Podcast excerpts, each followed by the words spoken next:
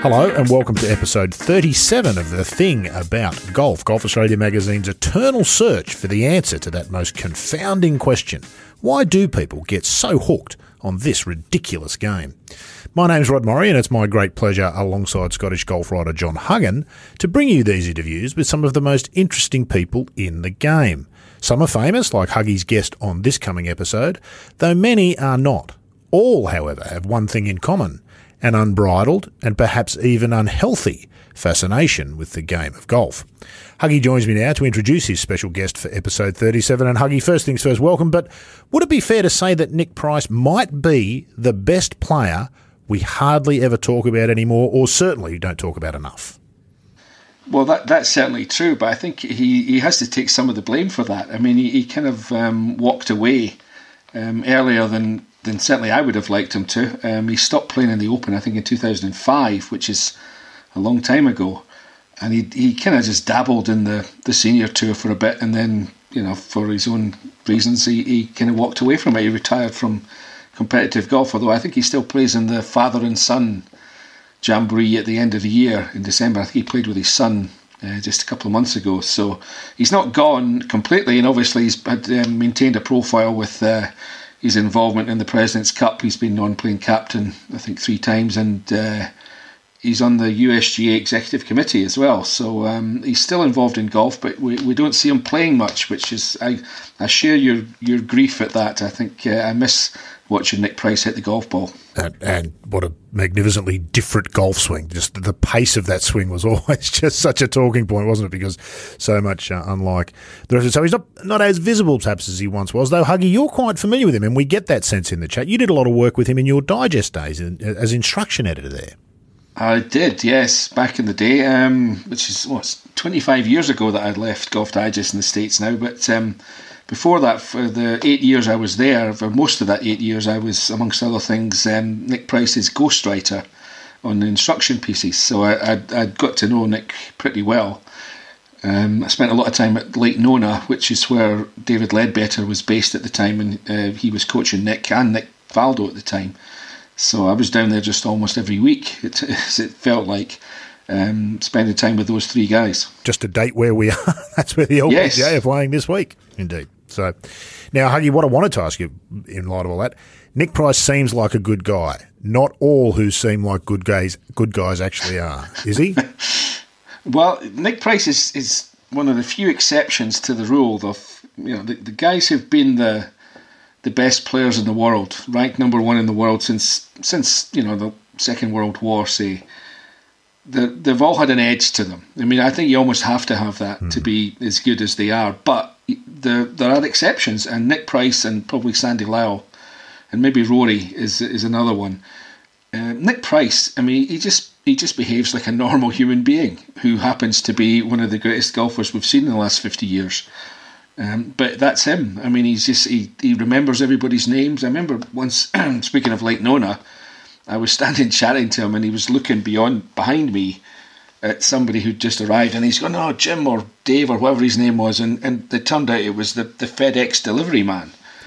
You know, Nick, Nick Price knows everybody, and he treats everybody the same, which is again just what normal people do, but he's not a normal person when it comes to golf, so that, that makes him the exception in my mind. Yeah, look, they get thrust into a world that's not normal, don't they? In fairness to all of yeah. us, I'm not sure how I would deal with it either, but that's not a normal world to live in if you're Greg Norman or Tiger Woods or Jack Nicklaus and people fawning over you all the time. Yeah. I think I'd love it, Huggy, I'll be honest with you. I'm never going to get there, but I well, think that would be fantastic. You, you've always been the centre of your own universe, Rod, you know that. So. That's exactly right. Exactly right. He, of course, came from quite humble beginnings as well, Nick Price. Did an an actual stint in war. Now, he doesn't talk about it a lot anywhere, and he doesn't talk about it a lot in this interview. One can only assume that must explain some of that down-to-earthness that he's retained, I would think. Yeah, I mean, he's seen the, you know, the, the dark side of life, if you if you like. In the when he was in, I think he was in the Air Force, the Rhodesian Air Force. Um, like most people who've been involved in wars, I'm I'm, I'm not sure it's his favourite subject. No. Um, and so I kept away from it to, to a large extent, but because um, I've, I've talked to him before about that, and he was never very keen. So it's uh, I don't blame him. I no. mean, who wants to talk about that stuff? Absolutely, so I can only imagine. But I, I guess the point being, it gives him a real perspective on golf, perhaps, that some of those others we just mentioned maybe haven't had uh, necessarily through life. So that might explain. Well, he's a terrific fella. Uh, certainly, that's mm. what comes through from this interview. Most enjoyable interview. Is there anything that you didn't get to with Nick that you want to quickly tell us now? Because you always forget something. You did it with Callahan.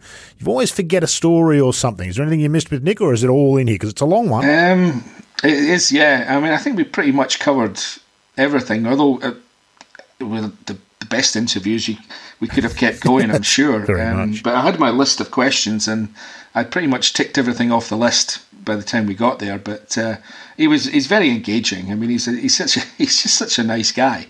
I mean, I hate that that sounds awfully bland. It, you know, nice is not the, the most, you know, evocative sort of um, the adjective you can use about anybody, but uh, he was, yeah, he's just a terrific guy to talk to. You could you could see yourself, and hopefully that'll come across in the interview. You could everybody who's listening to it could hopefully see themselves sitting at a table with a cup of coffee, you know, or whatever, um, just having a chat with Nick. And a bit like your last guest, Laura Davies, I reckon he'd jump up and head to the bar when it was his shout. He's Absolutely, type, he'd he? be first there. Yeah, yeah, he'd be first there, indeed. Well, anybody who hasn't seen or isn't familiar with, if you're a bit younger and you haven't, not really familiar with Nick Price, which might be all your fault, go to YouTube and have a look. Just perhaps one of the best ball strikers ever. Huggy, would that be fair to say? Yeah, well, I, I kind of, I, I said this to him, I think, in the interview, that it's a very simplistic analysis, mm. but um, for a while there, for a few years, Nick Price was the best ball striker in the game, mm-hmm. uh, quite clearly. For about four or five years, he found a way to putt and made himself the best player in the world.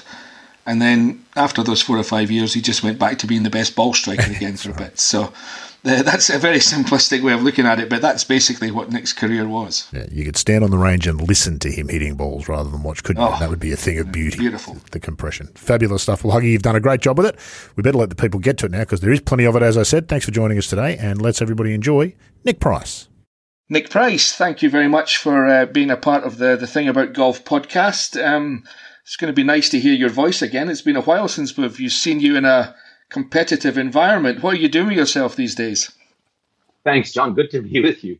Well, um, I basically retired from active uh, playing back in, or tournament play back in two thousand fifteen. I had um, some issues with my uh, left elbow for a couple of years. uh, two thousand twelve it started, and uh, two thousand thirteen I ended up having surgery. Um, I tried to rehab it for a while, um, came back and started playing toward the end of two thousand thirteen after being out of the game for about uh, almost fourteen months, and uh, ended up uh, coming back and just did not play at all well. Um, I struggled with consistency, accuracy. I was hitting it short and crooked and, you know, all the bad things. And I, I persevered for about a year, and I came back from a one event, and I just said to my wife, Sue, I said, you know what?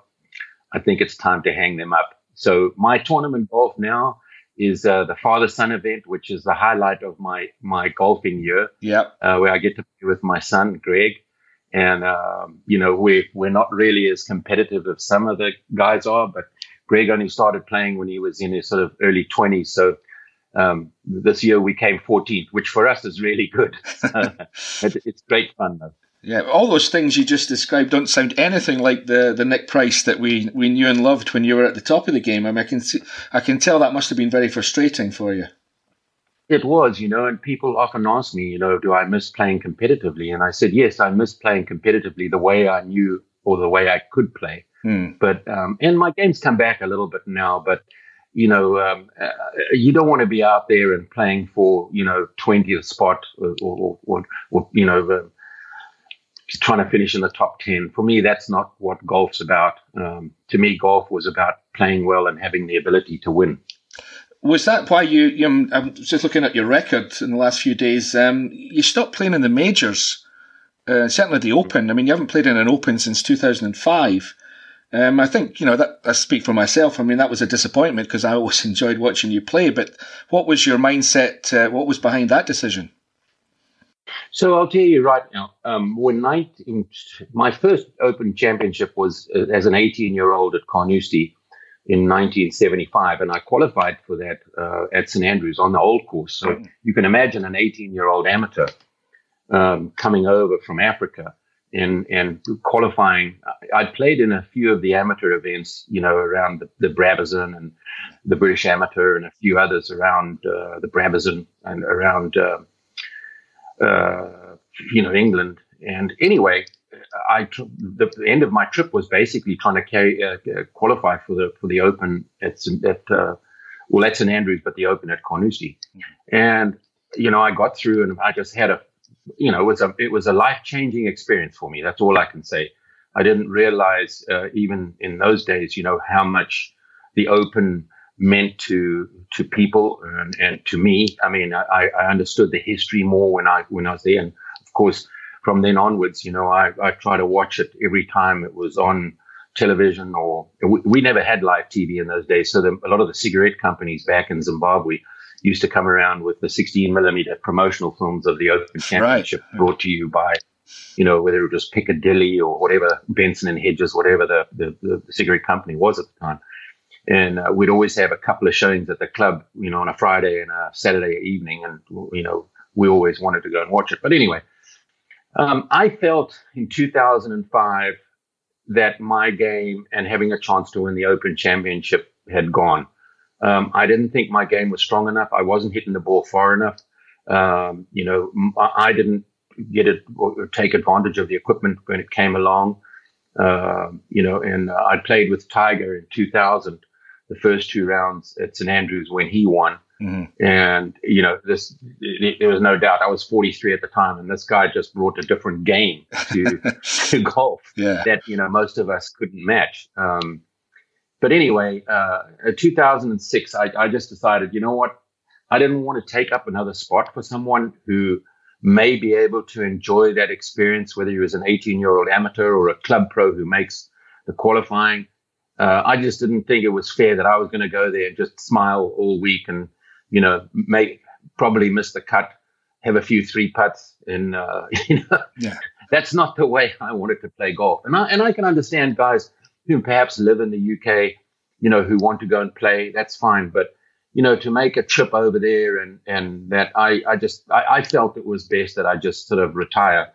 And so I've taken a bit of stick from it, you know, over the years from people, my friends in England. But I think once you explain to them the, the you know the enormity of the moment.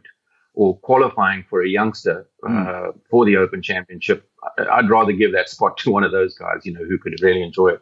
Yeah, well, well I think everybody listening to this will understand that perfectly. But the, the other side of that coin is, of course, that you deprived us of watching you, you know, in your your golden years, if you like. But because, uh, you know, it was you were always, I speak for myself here, you were always one of my favourites to watch. And I think... Uh, I, I was disappointed when you stopped, and but you know, having heard your explanation, you know, I, I get it completely. But still. It was a tough decision, you know. But I, I think you know now they're going to do that. Uh, what is it? The one hundred fifty, yeah. one hundred fifty year celebration next year. I think it is at Saint Andrews, and they're going to have a four hole, um, you know, uh, little exhibition match, yeah. which I would be happy to play in because last time they had it, I had a really bad elbow.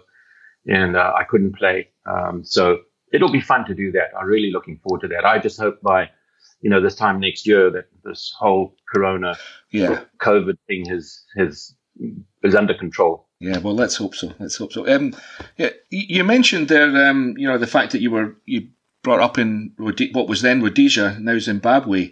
Um, I'm I'm intrigued to hear. I've, I've listened to enough of Tony Johnston's stories about uh, growing up there. Um, I know he's a great friend of yours. Uh, what, what was a, a, a boyhood in colonial Rhodesia, if I can call it that, like? Um, very simple life, um, probably very similar to, you know, the, the city I grew up in, which is now Harare. Mm-hmm. Uh, you know, it wasn't a huge city. Um, it was probably comparable to sort of living in a in a, a, a small or a, a small town in England. Um But with better you know, weather. I mean, it was obviously with a lot better weather. That was yeah. the greatest thing about there was, you know, we had three hundred sixty-five days of sunshine. And, you know, you probably had to wear a sweater on maybe, you know, fifty days, forty days of the year, which was, yeah. you know, in the morning in winter when it was pretty chilly. But once it warmed up, you know, you play golf in shorts. So it was t- terrific for sport, mm. um, whether you played rugby, cricket, golf, whatever it was, uh, it was you, you could play it year round. And, you know, I started off caddying for my brother. He invited me with uh, three of his friends, uh, two of his friends, sorry, who had bought a uh, a uh, secondhand set of clubs. In, this was nineteen sixty-five. So, mm. uh, you know, we were, what's that, uh, eighteen years, well, twenty years since World War Two ended. Yeah. And these clubs were seriously from like just post-Second World War. they, were, they were probably thirty clubs stuffed into this canvas bag that had a rope um, a rope strap that some guy had just tied on there. And I think these guys ended up paying, like, in those days, twelve shillings and sixpence for this whole set. So they yeah. split it three ways. And because my brother was seven years older than me, he said, oh, you know, don't you want to come and play golf? And I said, sure. Little did I realize that I was going, going yeah. to be the caddy, that I wasn't going to yeah. get a golf ball or anything. But so I ended up, and that's how I ended up starting. We snuck onto this golf course a couple of times, and then we got caught by one of the members. And he said, oh, you know, there's junior golf programs here. You guys don't have to sneak on. And that's how it all started, really. How how quickly did it become clear that you were, you know, exceptional? Oh, well, originally, John, I'm, I'm left-handed. So if I ah. if I play cricket, I bat left-handed. Right. And there was one left-handed club in this bag. And you can imagine back in the sixties, left-handed clubs were very hard to come by. Yeah. yeah. And so I bashed my way around with this uh, with this five-iron. Uh, it was a Robert Forgan five iron made in Saint Andrews. Right, yeah. And, and it had one of those plastic coated steel shafts. Anyway, this old leather grip. And I, I beat, you know, that club to death over the, you know, the sort of four or five times that I started. And then my brother, you know, he said, listen, you can't get left-handed clubs here. They, they you know, they're very difficult to find. So I switched around at probably, you know, just like uh, probably about ten, eleven years old. And I had my left hand below my right, where yeah, I was cack-handed. Yeah. yeah, we all do and that. And I played yeah. like that. Yeah, I, I played like that for a while, you know, from driver all the way through. And then eventually I changed, you know, to that, so uh, to a, a standard grip. And uh, I suppose when I got to about fifteen, I was starting to get some uh, success in, in at home mm-hmm. as a junior. Um, And we played basically because during our school holidays, we had year-round school there, three three uh, terms. Uh, it was something for us to do, something for us to get together with our buddies. It was something that we didn't have a schoolmaster or a manager or, you know, uh, looking over us. And it, it was entirely up to us. And it was it was relatively, I mean, it was very cheap in those days. It used to cost me a dollar a year to be a junior member, and it was five cents to play eighteen holes and two and a half cents to play nine holes. So as kids, we would just go round and round and round. It was nothing for us to play fifty-four holes or sixty-three holes in a day. Um, we carried our own bags, and we had trolleys, you know. It was just a question of how many golf balls did you have? Yeah, because yeah. you knew you were going to lose a bunch. Um, but it was fun. I mean, we didn't even think about professional golf. There was a professional tournament in our country that we used to go and watch, but, you know, the money was so bad. I mean, you... you You you had to win almost every tournament in those days on the secondary tours to make a living. Yeah. Um, and, and yet um, so Zimbabwe at that time, I mean, or Rhodesia as it was, I mean, they, they produced an incredible group of really good players round about your age group. I mean, you're just one of about half a dozen that I can think of. Yeah, we had a core of really good amateurs ahead of us, um, some older guys who uh, played, uh, guys like uh, Bob White, um There were there were just a a lot of guys who uh, were really good players in single digit, uh, low single, one handicaps, plus handicaps, scratch players, and so we sort of learned a little bit from them. But um, uh, George Harvey came along, uh, who was an outstanding amateur player um, in our country, and he set the bar really for a lot of us. He started shooting numbers around the golf course. Um, That we just, uh, I mean, we were amazed. Uh, when he played well, we all played for second place. And uh, that was probably when I was about fifteen, sixteen. Uh, and, and George was probably in his, I would say, early, mid to late twenties at the time. Right. Um, And he dominated amateur golf in our country for a long, long, long time. And guys like Teddy Weber came along, then Mark McNulty, who's obviously a little older than I am, mm-hmm. um, and Dennis Watson. You know, we, there was sort of like a there was there was just a chain of the guys coming yeah, out. Yeah. But it was the junior golf program that did it there, because we played, you know, Monday to Friday, weekday mornings. We weren't allowed to play on the weekends. Um, we weren't allowed to play in the afternoons at a lot of the clubs, but Monday morning we would play at one course, Tuesday at another, Wednesday at another, and we'd have this sort of little eighteen-hole, each one was eighteen-hole stroke play, and you had a little golfer's passport, and if you shot four under your handicap, you get immediately cut two shots on your handicap. So the big thing for us was every day, you know, at the end of every uh, holiday was was to try and get your handicap down as low as possible. And so uh, it, it was it was very competitive, um, and we played on good golf courses, and uh, you know, we had some fantastic athletes. I mean, uh, uh, yeah, guys who like Mark was a Mark McNulty was a fantastic squash player. Um, you know, Dennis Watson, he played rugby, we played cricket. Uh, all of us did. You know, we played some sport that was outside of golf that was important to us. And so uh, w- most of us had good ball sense and, uh, you know, easy access to these golf courses, which, you know, some were, we had two or three really good ones and the rest were kind of okay. Um, I would sort of condition wise put them at an average, you know, sort of daily fee course. Yeah. But the, the simple fact we had access was just amazing. Um, so it was a great time. It was really a simple time. We played, you know, as much golf as we got. Every day we would play during the school holidays, um, and uh, you know, yeah, it, it sounds idyllic. When we got worn out, we go fishing. Yeah, that was fantastic. Yeah, yeah. It really was. Yeah. Uh, what age were you when you decided you were good enough to turn pro? And, and I know you followed the kind of what was the, what, certainly what was back then the, the traditional route for people who not lived in America. They they went to the European tour. I know you went there first. I mean, what was run me through the decision making process there? Well, I had no idea, to be honest. I didn't know how good I was. I mean, it's one thing being good local, you know, yeah. winning the odd event here and there. But the other thing, you know, we'd gone down to South Africa and I'd played in a couple of little local things there. And, you know, I'd done okay, but not against any diff- major competition.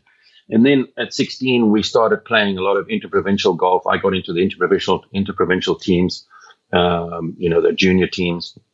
I started playing a lot of match play.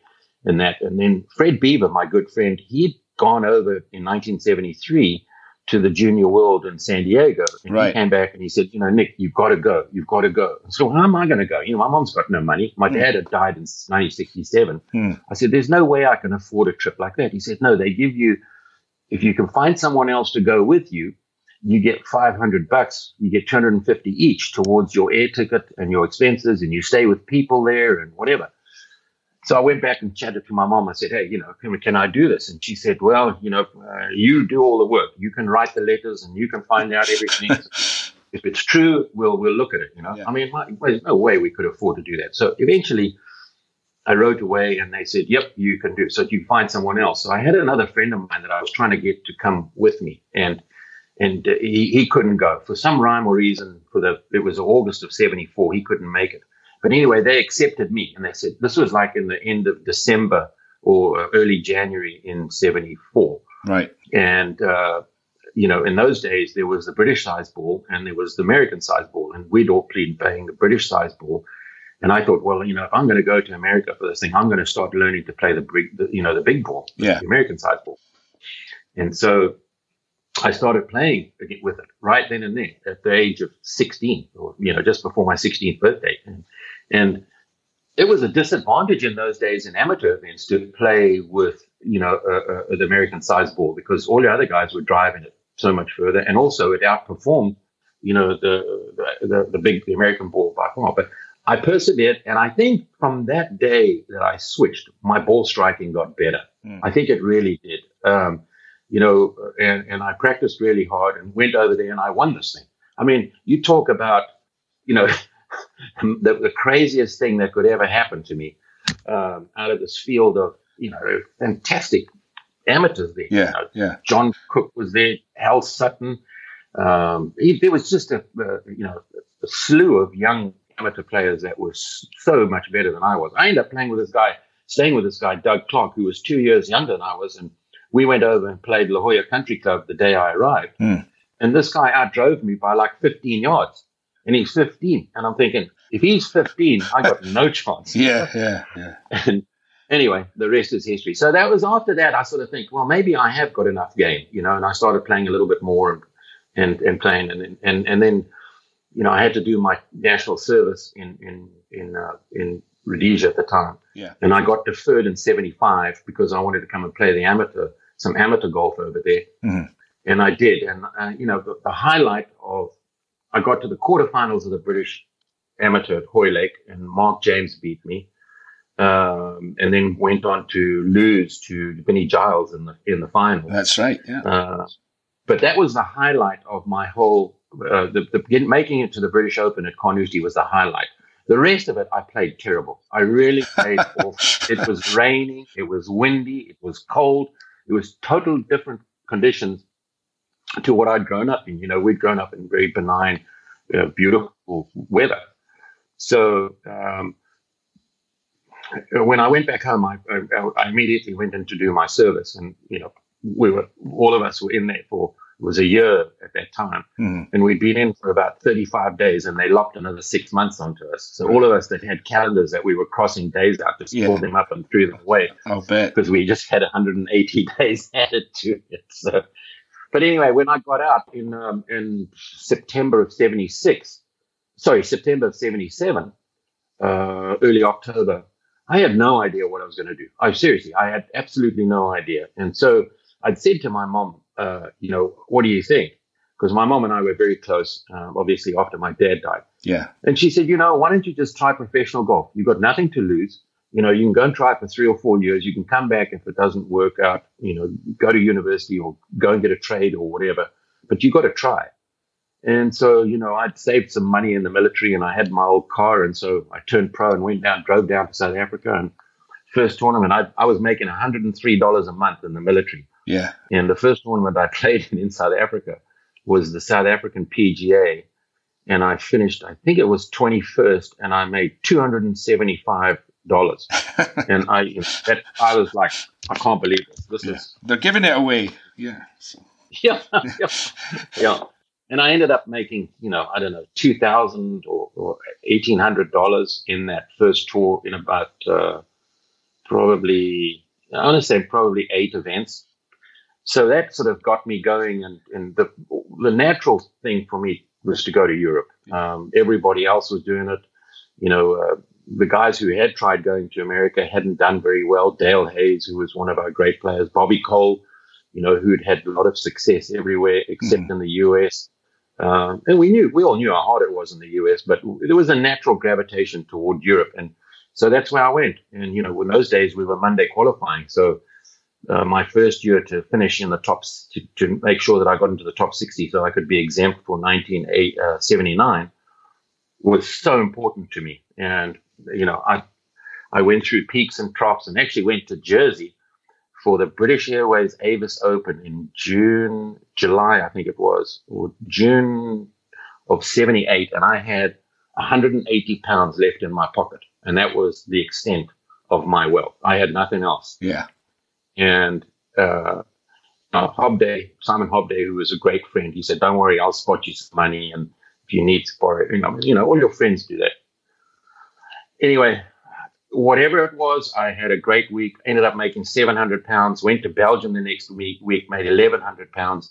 And that I was, I was off to the races then. That was my real, you know, start. Yeah. And because we measured, you know, it was two hundred pounds, two hundred twenty pounds a week to play a tournament in those days. And you measured your success in the early days about how much money you had in the bank, which would be how much you, how many tournaments you could play. So if you had twenty-five hundred yeah. bucks, basically you had, you know, twenty-five hundred pounds, you had uh, ten tournaments ahead of you. Yeah. So that's how we worked. Um, anyway, I was I was getting into the top one, uh, sorry, the top sixty, and we went to uh, right after the Open, which was at Saint Andrews that year, which uh, uh, I played and made the cutting. We went to Holland, and I ended up finishing second in Holland. But if you remember, then they had a strike. Yes. The players had a yes. strike there. And so the tournament was a fifty-four-hole event. and the money didn't count. so, so here I was like fiftieth on the order of merit, in and and if I had money it counted, I would have been well into the top, you know, sort of thirty, and and that didn't count. So I stuck around. I just wanted to go back home and go and try and put in practice what I'd learned over there, you know, from watching Seve and watching all the great players around yeah, at that yeah. time. But to go to a warmer climate where I could just sit back, look back and say, this, this is what I'm going to do. So anyway, that's how I ended up getting to Europe.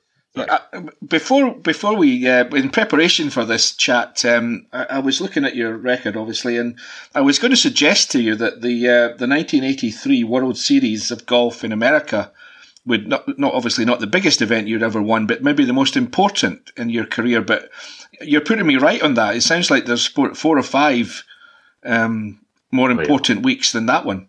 I don't care what anyone says, but, you know, that first professional win that you get, it just confirms, you know, uh, or reassures you that you have chosen the right profession. Mm. And I was lucky because I won a tournament in South Africa at the end of nineteen seventy-nine. And it was a fifty-four hole event, but it was an official event on the South African tour called the ASING, the Associated Engineering uh, Tournament. And I won by like five shots, and I beat all the best players, you know, that were there then, Baiocchi, and Bland, you know, you name it, all of yeah. the really good players that we had playing, Dale Hayes. And that was a, that was a real milestone for me, because then I knew that I was in, you know, the right profession. And then winning in Switzerland, in Europe in nineteen eighty, after having been close uh, on in probably four or five occasions um, in Europe in, in seventy-eight and seventy-nine, winning in Switzerland was also a, a huge milestone for me. Um, So, so you know, I, I got it. You know, every place that I played, I have to thank them because you know it was, it was yeah. an opportunity. Yeah. In in passing, Nick, I, I, again looking at your record, I, I picked up on something that I hadn't realised. But you were not a man that anybody would want to play against in a playoff. Uh, did you ever lose a playoff? Oh, my goodness, you, it's nothing but playoff wins all over the place. you know, I don't know. Uh, yeah, I think uh, I lost one, the Western Open. Uh, in fact, I lost the Western Open twice. Um, Tom Kite beat me in nineteen eighty-five, I think it was, eighty-five or eighty-six. At uh, we were playing at the Butler in yeah. Chicago. Yeah. And then um, I lost to Robert Allenby in the Western Open in, I think it was two thousand or two thousand one.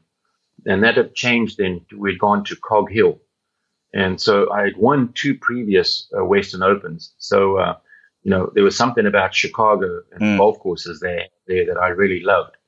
So, um, but I can't think of any of the others. Um, no, I mean, it's, your, your record's littered with playoff wins. I couldn't believe it. I thought, I'm surprised to hear that, that you lost even one. So.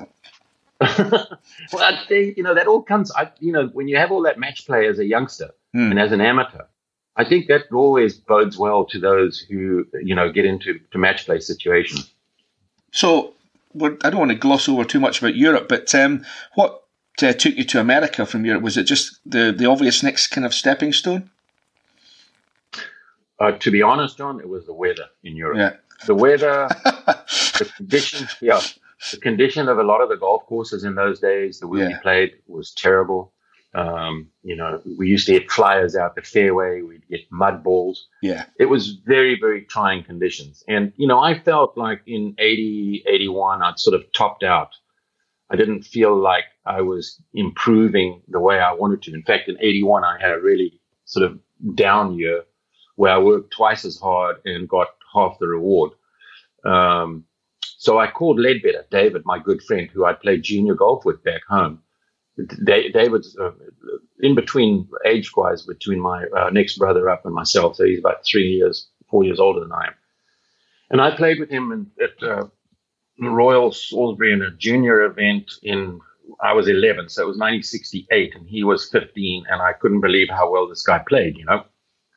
Anyway, we became very good friends before we uh, before we started as a teacher teacher pupil thing. And in fact, he was over at a club when I was playing in Europe uh, in, in Staverton. Uh, and I used to go and stay with him. And we'd practice there and play a little bit. And, and we were, we were, you know, relatively good friends. And then Dennis Watson came back from America in, at the end of eighty-one. And I looked at his golf swing. He had gone through tour school there and basically had had enough of European weather as well. And he said, you know, I, I looked at him. I said, I can't believe what your golf swing looks like. He said, well, I went to see David. So I said, do you think he'll see me? I said, just, he said, phone him. So I phoned David, and I went there in uh, in the beginning of eighty-two, you know, right after the European, I mean, the South African tour finished. Yeah. And I spent a month with him just working on my golf swing because I, I really, I was originally only going to spend two weeks there. And then when I saw, you know, how many extraneous moves I had in my golf swing. Well, I, I've seen your instruction book, Nick, and there's, there's a sequence in there of your, your old swing, if we can put it that way. Um, never mind Nick Faldo, who came along later with David Ledbetter. David, right. the, the changes he made to your swing were huge, it seemed like. Well, um, absolutely. And, you know, it was very, it was in the long run, it was, it, it, it, it was, it took a long time. I mean, those sort of changes that you make, I don't want to say changes because everyone, you can't really change your golf swing. Mm. The golf swing you have, you're given for the rest of your life. What you do is you refine it. Yeah. And you get rid of all of those extra movements. And if you have a look, my golf swing today is, you know, there's there's still all of those idiosyncrasies of, of you know, flattening the club out, getting a little steep in the backswing, mm. um, you know, flattening it out on the way down, being very square at impact. There's a lot of, lot of things that are exactly the same. The thing is, when you have all those extra moves, it's harder to replicate. Yeah. And in fact, that one swing sequence was taken in nineteen eighty-one in Germany. And, you know, my legs were going all over the yeah. place, and it was it was terrible. I thought it was something else. So I knew else. what I had to work on. You know, so David was fantastic. You know, he said, look, he was a also a, a startup rookie teacher. I mean, there was stuff that we worked on originally um, that we would never work on today. Um, you know, just it was just we did it. That's what we felt was right. And but we worked so hard on the plane, on the plane of my golf swing. And, mm-hmm. you know, I went back to Europe. Uh, in June. So I was in, in America, April, May, sort of toward the, came back uh, end of May, I think it was, and then played like three or four events, not very well, uh, but I got to the tournament at the Belfry. I think it was the State Express yeah. Open, which was a week before the British Open, which was at Troon that year. And I found something. You know, I'd been all over the place, and I'd sort of play well for nine holes, and then the next nine wouldn't be. I'd been all over, and I found something, and I just started hitting it really well. And uh, so I got to the the British Open, the Open Championship at, at uh, Troon, and just played my life out. I mean, I played my heart out for, you know, for sixty-eight holes. And, you know, to to have gone from where I was at the beginning of nineteen eighty-two to suddenly being thrust in this limelight mm. of uh, you know major championship pressure, and you know even though I, I failed, even though I made some mistakes coming down the stretch, I still hit some great shots coming down the stretch. And the back nine, you know, I was I was I was behind, and Tom Watson at that stage was making a move, and I turned to my caddy. I said, you know, if I'm going to have to, I'm going to have to make some birdies if I'm going to win this. And I birdied ten, eleven, and twelve. Yeah. And so I rose to the occasion when I needed to. Uh, the, the only thing is, I think that from there on in, I, I had a little bit too much self-doubt. And, you know, if I just kept playing my game, maybe I would have won it. Um, I don't know. But but that's happened. But I was just ecstatic that I had played that well in a major championship, and more than anything, knew I had the ability to win a major championship if I got my game in, in, in good shape. Yeah. Now, I've heard you say before that, that it was actually not the worst thing that ever happened, not winning at that stage of your life or your career. Do you still feel that way? Yeah, I, I think I think the determination and the drive, I think it would have been harder for me with the pressure I had on me to accept the, uh, what's the word I'm looking for, to to accept the responsibility mm. and also uh, live up to the quality of playing as a major championship, yeah. major champion. Yeah. I think that was really hard. So the motivation that I had, you know, was basically I'm telling myself, you know, that happens again, I'm going to win. I'm, I'm telling you, I'm going to win. Mm. That was my motivation. And of course, you know, uh, there've been a few opportunities right well, after that to win. Well, I, I you know, when people mention your name in, in an Open Championship context, I always think of three in particular, and I'm sure you know the ones I'm talking about. The obviously eighty-two mm-hmm. at Troon when you, you so nearly won, then eighty-eight at, at Lytham where you played magnificently, I think, and, and just got beat by somebody who was just that little bit better, Seve. That that was that was quite a day. That was the three you playing with Seve and Nick Faldo on the Monday.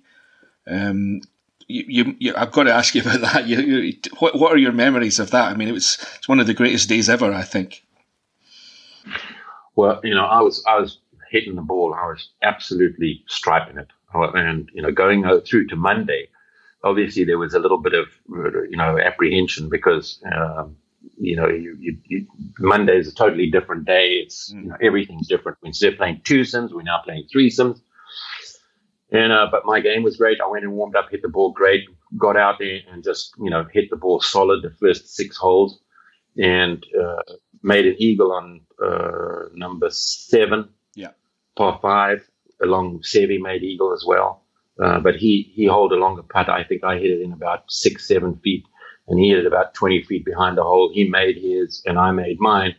And at that stage, I think we were like four shots clear of Nick Valdo. And we just knew mm. that one of it was going to be between, you know, him and me. I mean, it wasn't, Nick wasn't playing well. And, you know, he, was, he, he wasn't behaving very well either. But, uh, I'm shocked to hear. You know, shocked. Yeah.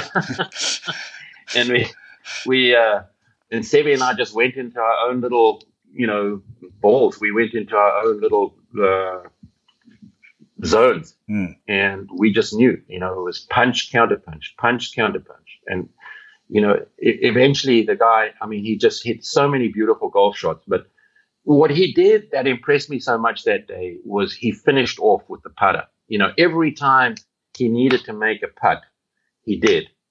And it was it, it was a that was a life changing experience for me because I realized after that, after I had come second, that in order for me to win a major championship, I really had to start working on my short game more. Mm. Um, my long game from tee to green was as good as anybody's, um, you know, but I just really needed to work on my short game more and more, and that that's what started it. And you know, it took me Three years, two and a half years before ninety-one rolled around and I started winning. And, you know, once I started winning, the rest was history. Yeah, I mean, there was certainly no shame in, in losing that day in eighty-eight um, to somebody playing at the level that Seve played at. You know, it was incredible stuff.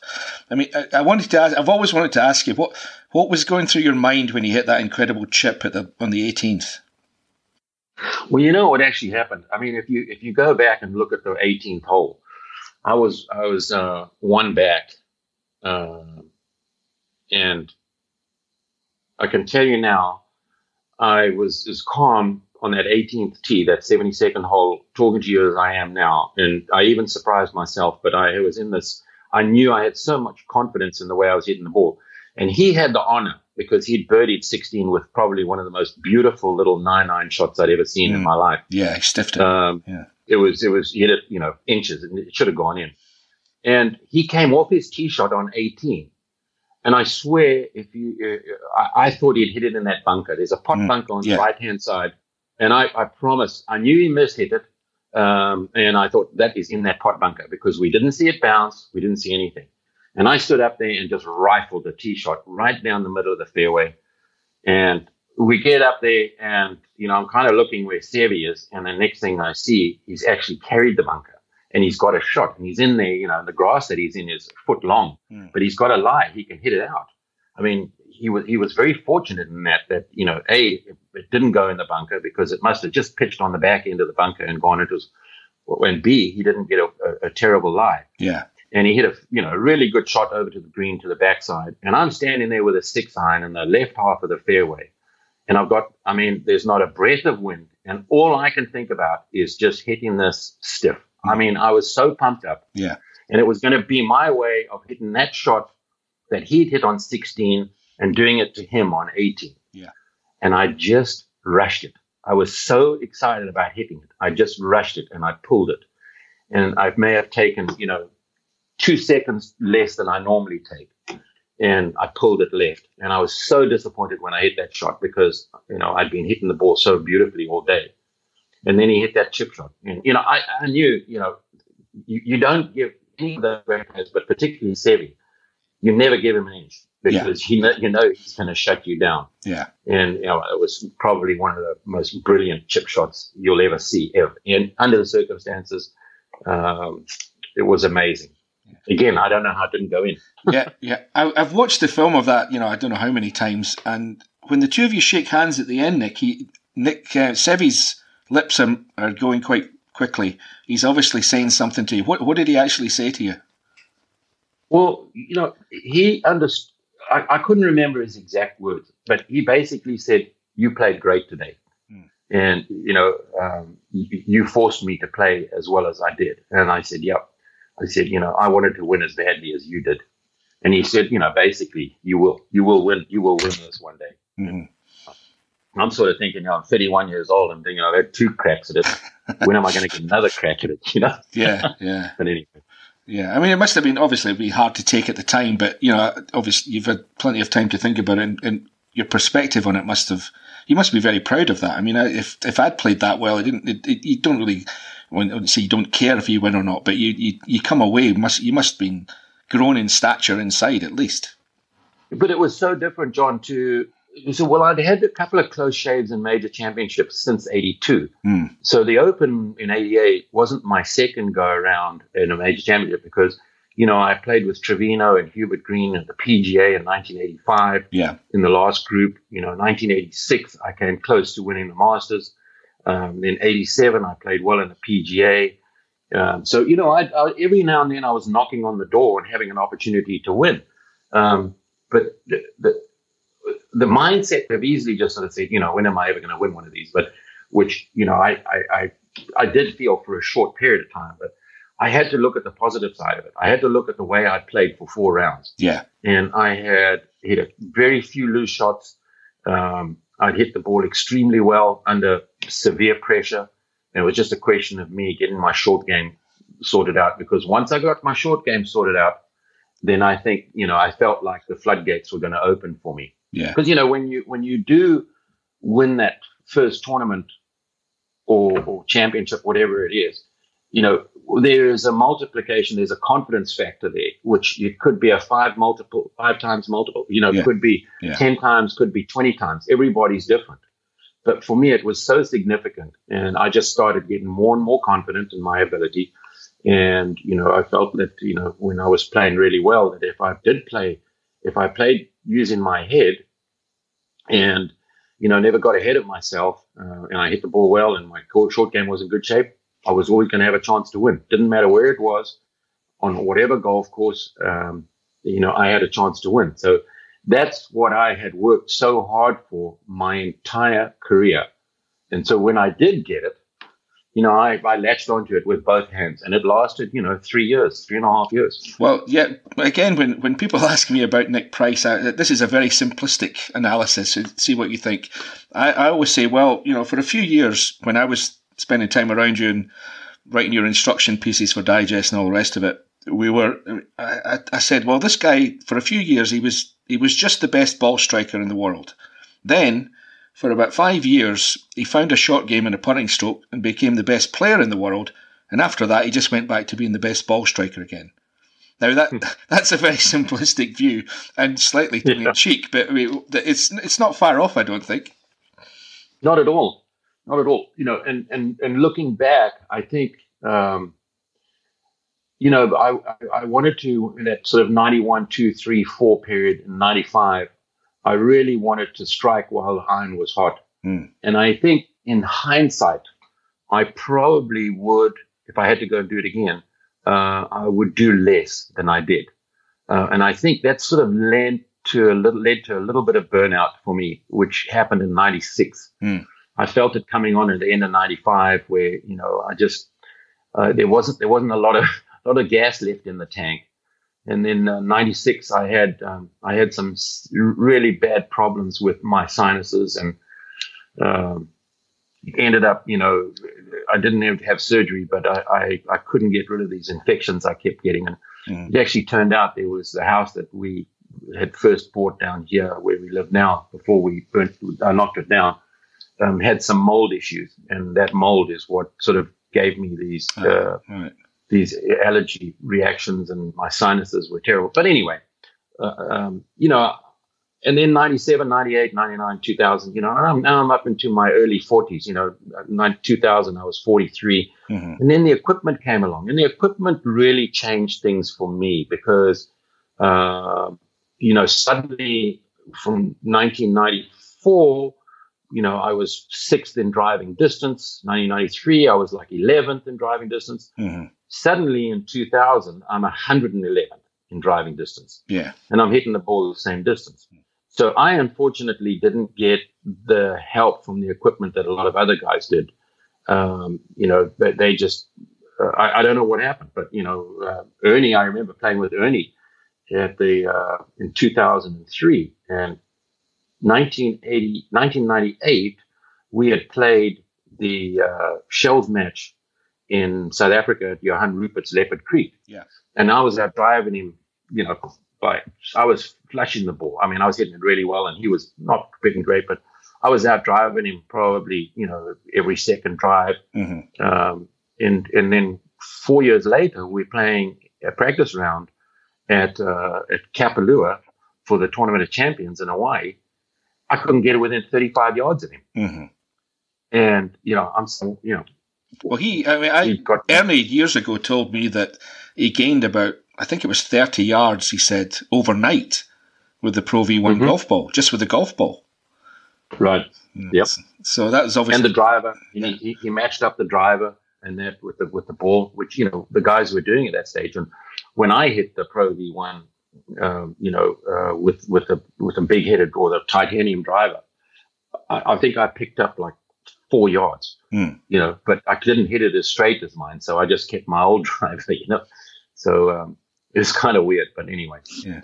I, I wanted to get into that subject a little bit later on, but I, to, I wanted to briefly take you back to, you know, the period when you were ranked number one in the world and you were winning majors and things. I mean, how did you react to that? I mean, how, how did life change? I mean, did, did um, certainly in terms of the media, did you suddenly become a, an expert in, you know, politics, the economy, the rearing of children, all that kind of stuff? I mean, the, you get tend you tend to get asked all kinds of things when you're the best player in the world.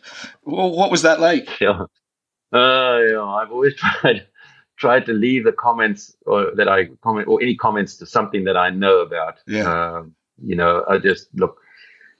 I, I, it was difficult because there were so many demands on my time. There were people pulling at me from all directions and wanting me to come to this event and go and do this event and please can you come and get this award and please, you know, I mean, it was really hard in that respect. But and that's what comes with a lot of success is the fact that there are more demands on your time. And so I tried to be really careful and be do as much Uh, of a cross-section of people that I could, you know, so I would do charity events, I would do, you know, just so that it was well-rounded. I, I, I just felt that that's what I needed to do. And I think I ran myself a little thin.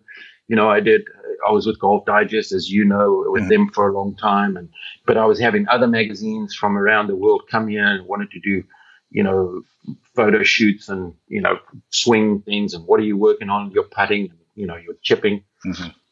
all instructional tapes and uh, um, articles and videos.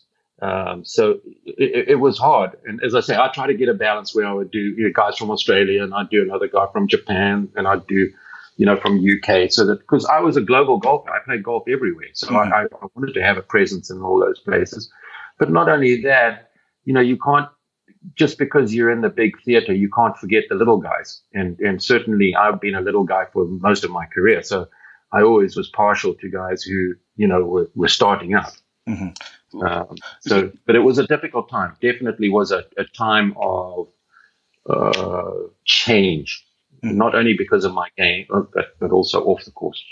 Uh, on the other hand, uh, you know, without getting too specific here because it's your business, but the, the money must have been a huge jump at that time for you. You know, there'd be appearance money and, you know, playing all the big events. Yeah. I mean, how big of a change did that bring to your life? Well, I didn't really, I mean, you know, I was th- obviously thinking, you know, we're making a lot of money here, mm-hmm. but I didn't want to back off. Uh, I just wanted to just keep going. Not, and, and it wasn't motivated uh, monetarily. It was, mm-hmm. it was, I want to win. Yeah. Because I played for so many years in my career where I hadn't been a consistent winner. And now all of a sudden, you know, I was winning five, six, seven tournaments a year. Yeah. You know, around the world. And and I didn't want that to stop. I'd worked so hard to get to this level that I didn't want it to end. Um, and, uh, you know, but the, obviously the money, you know, it, it, it made a huge difference. But, you know, compared to what the guys are making now. Yeah. Yeah, it's I can imagine. You know? Dustin yeah. Johnson made more in one year last year than I made in my entire career. Yeah, I can imagine. Yes. Um, how um, how important to you, you know, just was winning the Open after the, as you said, we've, we've covered the two near things, but uh, is that still the, the, the biggest thing in your competitive life, was winning the Open at Turnberry? That summer of ninety-four, um, I played about as well as I think it's humanly possible. I think I won, you know, five events in like nine weeks or ten weeks, uh, including two majors. Uh, so it was a bit of a whirlwind. Mm-hmm.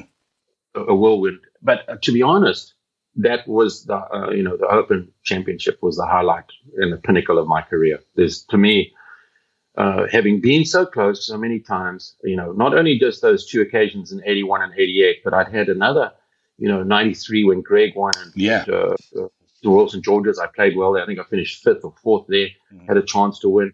Anytime you finish in the top four or five, you know, you you have an opportunity to win. Uh, when uh, Faldo won at Muirfield, I think it was in ninety-one. I played really well there. I just putted so poorly the last sort of twenty-seven holes. Mm-hmm. But anyway, um, you know, w- winning that Open Championship, and particularly the way I did at the end there, John, mm-hmm. was, was yeah. something that, you know, I, I was never really a charger. I was always a sort of a, a good front runner or being around the lead. But, you know, the way I finished those last, you know, seven holes, mm-hmm. Uh, um, was just, I played them in four under par. So, you know, that was, that, that's what you have to do to win major championships. Yeah. And, what's your and I got a bit of help from Jasper, obviously. You, you did, you know, yeah. Made a yeah. What, what's your estimate of how long that putt you hold on the seventeenth green was? How how far was that? Oh, no, they they measured it. They said it was fifty-four, fifty-four, fifty-two feet, I think it was. Wow. Well, yeah. yeah. You know, I mean, I've heard some people say it was one hundred foot of it, you know. Anyway, it's, no, that's it. You know how that gets. That's a, that's a different time zone. That's it. Yeah. But uh, so anyway, I, just to, to round off the Open, um, it, what did it? How emotional did you get? Were, were there any tears shed that evening when you won? Uh, you know, if you have a look at the video, you know that I, that um, eighteenth hole after I made that putt, mm-hmm. you know, the you could see I held the hand, my putter above my head, yeah. and you know, sort of in victory, and you could see my eyes were watering up there. Uh, it meant an awful lot to me. Uh, you know, I, I, I just, I think the best thing I ever said about when that acceptance speech was, you know, nineteen eighty-two, I had the left hand on it, and nineteen eighty-eight, I had the right hand on it. And yeah. finally, twelve years later, I've got both hands on it. And, um, you know, just, it, it, it was a huge relief for me. And, uh, like I say, winning in the way I won it, I, you know, felt like, you know, Arnold Palmer, you know, like yeah. there was a lot of things that I felt like that day, but, you know, to come charging from behind and, uh, and win. I mean, I, I think there's nothing better than making, you know, a, a twenty footer or a, a putt on the eighteenth hole to win by a shot. Um, but, you know, after I made that eagle putt, I probably, my heart rate, I was running around the green mm, and yeah. jumping up and down. I was so excited. My heart rate probably went to like two fifty or whatever, you know, and I still had eighteen to, number eighteen to play. Yeah. yeah. Um, so it was, it was, you know, it was tough uh, in that respect. And I had to gather myself, and I used all the experience, you know, that I sort of gleaned over the years when I got to that eighteenth hole and just stood up there and ripped a three iron off the tee and hit it. You know, it was very firm and fast, but I hit it about two hundred fifty yards and, uh, and then hit the seven iron in the middle of the green. I played the eighteenth hole perfectly. So, yeah. yeah, Squeaky, your caddy, who's sadly no longer with us, I mean, what words of advice was he, was he calming you down between seventeenth green and eighteenth tee? What, what was being said at that point? Yeah, no, you know, yeah. he said, "Come on, Nick." You know, he was he was a fantastic caddy, as you yeah. know, yeah. but he said, "Come on, Nick, we've still got eighteen to play. You know, let's." Uh, Let's get going. You know, we, we've got to focus. And, mm-hmm. you know, I mean, I was back in there with him. You know, I mean, we were we were very, very good at yeah. being able to stay in the moment, and we snapped back into it. And you know, we got on the tee, And he was sort of whispered in my ear, routine, you know, just get back into your routine, yeah. which I did. I was so disciplined at that stage. But, you know, it's always nice when you got someone reminding you of that. Yeah. And um, and so I got back into my routine and, like I say, played the eighteenth hole about as picture perfect that you that you could with a one-shot lead. Yeah. Um, I, I want you to jump now from uh, from that to the, the Presidents Cup. Um, you've had a long involvement uh, in a couple of roles, uh, playing and, and captaining in the Presidents Cup. I'm, I'm always intrigued by the the contrast in the American team's record in the Presidents Cup versus the Ryder Cup. Um, I know there's you you must have a, an insight into why the the international team's only won once, uh, and all the time that's been going on. I mean, it's intriguing to me because there's obvious problems with players coming from so many different countries and different languages and all the rest of it. It's to, to become bonded as a team must be difficult, I would imagine. But the, the quality of the players has always been there, and it's it's difficult. It's what was the is there a reason, a single reason, why the Americans have dominated so much? Well, you know, indirectly, we're all playing for our countries, but we're not really representing our countries mm. as an international team. Um, The, the difficulty is, uh, you know, because we draw from, you know, so many different countries, there is continuity at the top half of our team. Mm. So, you know, the six, the top six, seven guys are pretty much the same guys that you're going to have every two years. You know, Jason Day, Schultz, Schwartz, Louis, yeah. uh, you know, my day was Ernie, myself, uh, you know, Greg Norman. Yeah. V G. Uh, so, yeah, but, yeah. but the, the tail end Of the, t- of the team are guys who are coming out, a lot of them for the first time.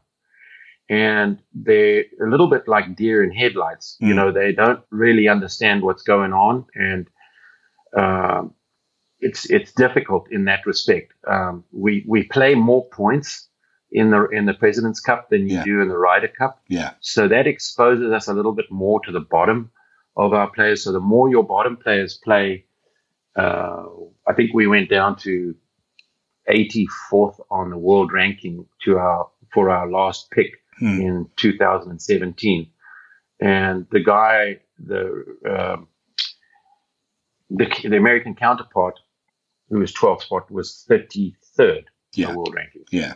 So there's quite a disparity there, you know, um, because you know those two players are are really like a half a shot apart yeah. in performance.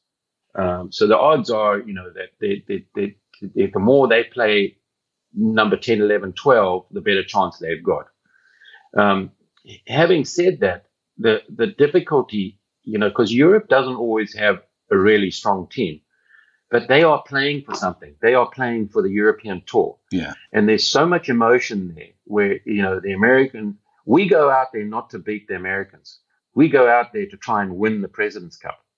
It's it's a totally different mentality. Yeah, that's true. We do we do want to beat the Americans. We do, but we go out there. We're trying to win the cup.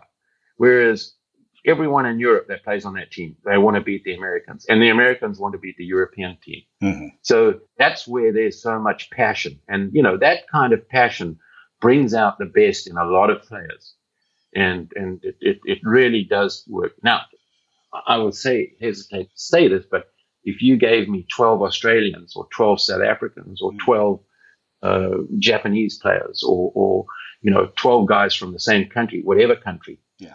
uh, I think you would have a lot more emotion involved in that uh, than, than just by having the international team. Having said that, we've been so close on so many occasions. Mm. Uh, And, and, it, and it, you know, obviously in Korea in two thousand fifteen, we were with, I think, half a point away from beating them. Yeah.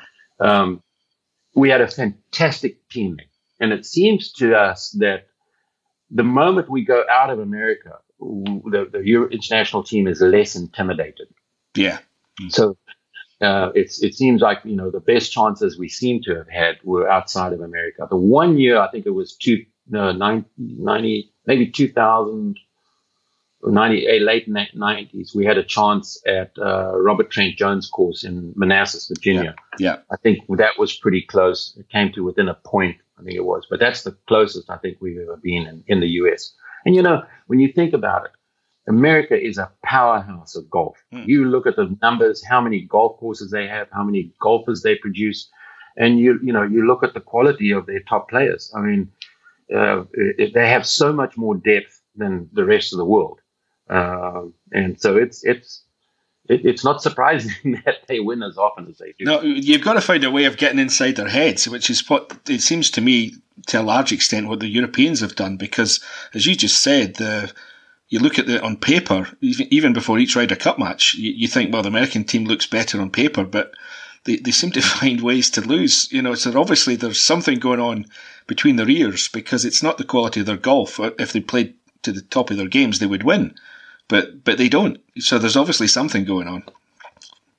I think it's it's hard for them, you know, where they are all revered in their home country as, you know, icons, heroes, and then to go to Europe, where, you know, obviously there's there's a lot of passion and there's a lot of yeah. um, uh, what's the word I'm looking for again? You know, there's a lot of emotion on on amongst the gallery. You know, and there's things that are said and done, and a lot of you, you've got to have a pretty thick skin to put up with some of that stuff. You know, some of that abuse. Um, but it happens over here too. Um, you know, it happens. I mean, for someone, I played ninety-nine percent of my golf in my life professionally outside of my own country, mm-hmm. where I was yeah. a foreigner, whether I was in Europe or whether I was in America or Australia or wherever it was. Um, You know, it was it was different, um, and and so I went through the full sort of emotional uh, changes and over the years where you know you were you were an imposter. You know, even yes. playing against yeah. Seve in in in eighty-eight, I was an imposter. I was this young guy from Zimbabwe going to beat, trying to beat you know the the El Conquistador, yes, uh, Seve, yeah. You know, suddenly I was, there were people in the gallery that were saying things, you know, and whatever, but there were a lot of people in there pulling for me too. So, but I think as a golfer, especially if you're overseas and you come into a foreign country, you have to prove yourself. You prove yourself and you do that over a period of time.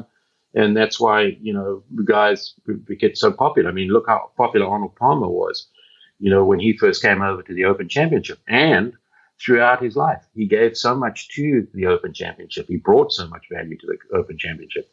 So, um, you know, you, you earn that respect, that's for sure. And you know what? The guys on the U S team, when they go to Europe and they say the right things and they play golf and they let their clubs do the talking, they earn the respect of those people there too.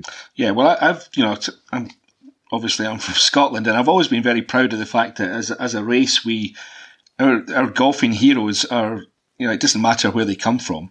I mean, you can almost argue that the, the, the greatest ones have been Americans, with Bobby Jones and Nicklaus and Watson, right. um, you guys like that. I mean, it, it just doesn't matter, and, and nor should it. But it's not always that way, as you just pointed out. Exactly. Just to finish off on the subject of the Presidents Cup, I mean, how how would you sum up your, your style of captaincy? Well, you know, uh, I did it more as the as the as the team head, as opposed to being a captain. I I asked the guys when we made the picks who, if they would write down in those, you know, when, when I was captain, we had uh, two picks. Uh, I think they've gone to four now, but I would say, okay, just put, you know, four guys down, uh, one through four, who you think we should pick, um, or I should pick. Mm-hmm. And pretty much they were all in the same, you know, the top two were the guys that we ended up picking anyway, or the guys that got the most votes, you know, four for first place and one for fourth place. Um, you know, it was pretty much, it was it was easy to do. But I, I tried to be a, a, a team captain as opposed to a captain of a team. Does that make sense? Yeah. yeah. You know, I, I wanted to be, uh, guys, you know, I want to hear, you know, any of your grievances or the, the good things, tell us the good stories, I, I want, anything that you think can help. And then obviously, you know, when you make the picks each day, there's some guys who are very offended they're not playing. And, you know, that's, that's a tough thing to do. But you just tell them, hey, you know, you're, you're either better in the stroke, play, in the um, alternate shot, or you're better in the uh, best ball, whatever it may be. And I want to save you for that, whatever it may be, you know. And the guys, pretty much, the guys who are playing poorly, you know, they they're quite happy to sit out sometimes. But you, you know, you're dealing with twelve very strong characters and guys who are successful. Um, It was great fun for me, though. You know, especially I would like to have done it when I was younger, but I was so busy, you know, with the end of the uh, of the regular tour and then getting into the Champions Tour. And, you know, when when you're a golfer, you want to play, you want to compete. And I felt like I had to wait my turn. Uh, you know, Greg did the two years, Greg Norman did the two years uh, or the two Presidents Cup before me. And, and he's older than I am, and he deserved that, you know, to get it ahead of me. Um, but uh, it was great fun, especially now, you know, having got to know Jason Day a, a lot better, got to know Louis and Charles, Louis Oosthuizen and Charles Schwartzel and yeah. Brandon Grayson and, you know, Siwoo Kim, and you name it, Adam Hadwin, you know, all the young guys. It was it was great fun being part of that, and uh, uh, you know, I, I I missed it last time. I, I, I would love to have done something in Australia with Ernie. Yeah. I think there's, uh, you know, that's we're seeing these American what the American teams and captains are doing now is they're keeping in those four or five guys: Fred Couples, Davis Love, Jim Furyk. Guys who have the experience and the know-how and have been there three or four times, you know, plus having played in it. I think they they've they've come across a really good recipe, which yeah. is basically what Europe did for a long time. You know, when you look at Seve and Jose Maria and uh, Olazabal and and uh, you know, Jimenez, the Spanish connection, but then also, you know, you see what Padraig's doing and how he's been involved. Lee Westwood, you know, it, it, it's. It's it's much easier, I think, to keep the same guys in the rotation in Europe as it, uh, than it is here in America. Yeah, there seems to be the, the Europeans. You know, they, they certainly put a lot of thought into it. I mean, if you take the last time when, when Thomas Bjorn was the captain, I mean, he, he made his picks, and like everybody else, I suspect, I was kind of hmm, really hmm. And then as soon as I got to the golf course and had a little walk around, I went, ah, oh, now I get it. And he completely right, he right. completely hoodwinked the Americans. I mean. It, It was. I actually started to laugh at one point. I was out there watching, and standing watching was um, Furyk, Matt Kuchar, Zach Johnson, and Steve Stricker, all standing in a row. And I thought to myself, all four of them on this golf course would be far better than some of the guys that were actually playing in the team. So the setup of the golf course is a huge part of it now, I think. Absolutely. You know, and we played a golf course that is. Neither uh, side had much say in the setup of the golf course. So it was a kind of like a neutral.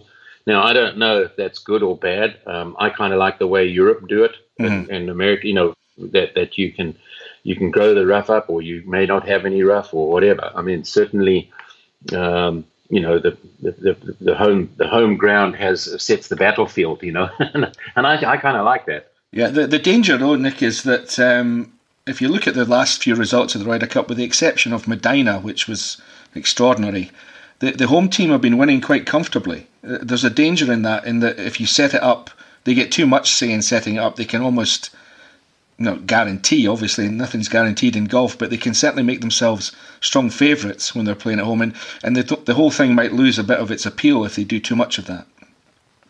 Yeah.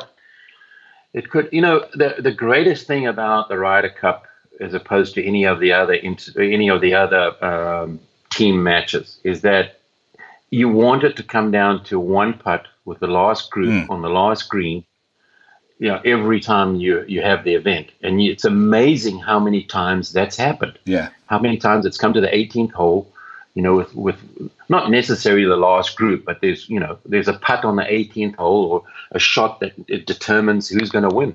And to me, that is what you watch it for. You know, you watch it for three days and it's so exciting and there's so much great golf and you, you look at the different characters and, you know, the pairings that, that are done and, um, you know, you, you can sort of see the tension on the younger guys' faces and the older guys. Yeah. You know, it's it's just a it's just a wonderful event. And, you know, kudos to Seve.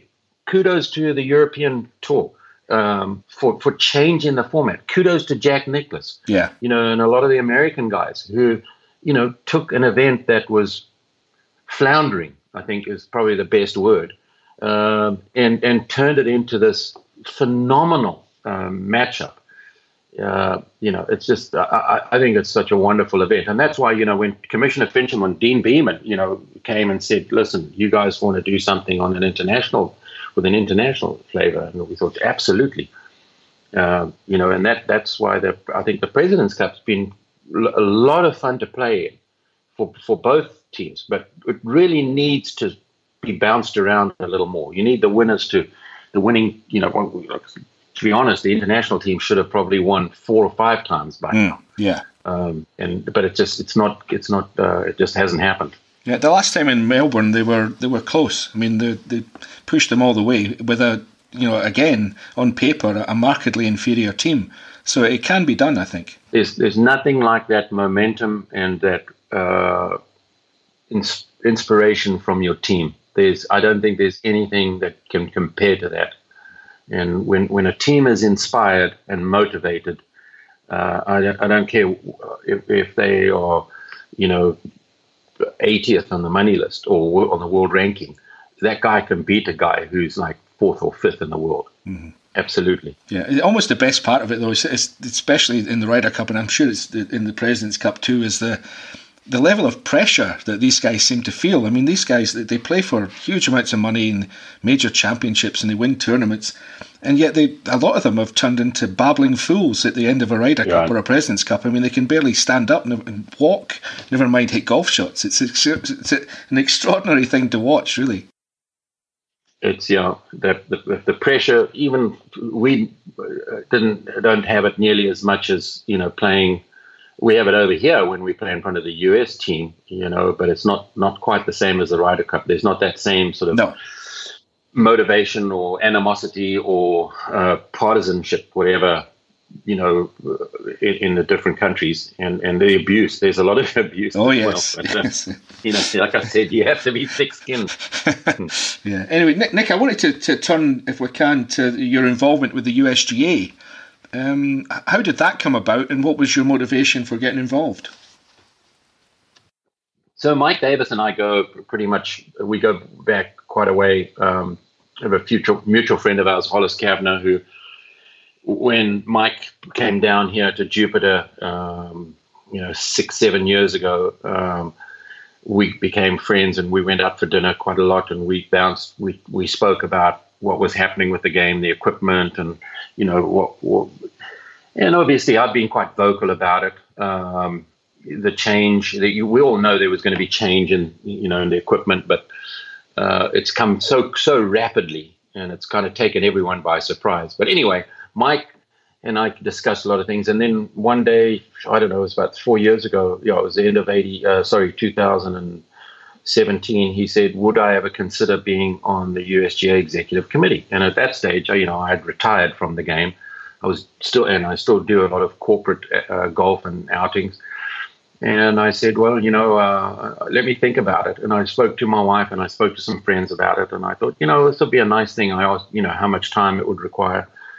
And I thought, well, this would be a really good way of, A, being able to maybe uh, give something back to the game, obviously, but also to to to help, I think, the U S G A in a in a situation where, you know, they they don't they didn't have the greatest reputation in the past of dealing with professional golfers and mm. the P G A Tour. And, and I thought if I could maybe just be a stepping stone or be a go-between the two, and so uh, try and explain to them the mindset of the P G A Tour and the players, um, and make them understand a little bit. Uh, and there's a, this is a brand new U S G A. When I say brand new U S G A, this is not the same U S G A as we've seen in the past. Mike Davis has done a phenomenal job of uh, you know making sh- sure that there's longer terms now. In times gone by, you could be on the exec committee for a year and then you wouldn't be invited back on again. Now it's a three-year minimum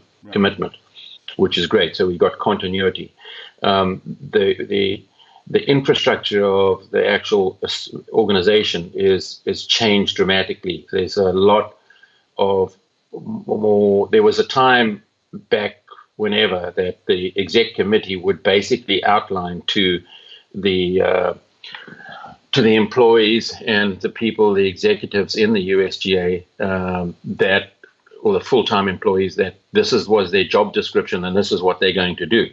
Well, it's changed now. The the, the initiative has now been taken by the guys like John Bodenhammer, mm-hmm. you know, Thomas Pagel, uh, the employees. There's some wonderfully dedicated and incredibly intelligent people there.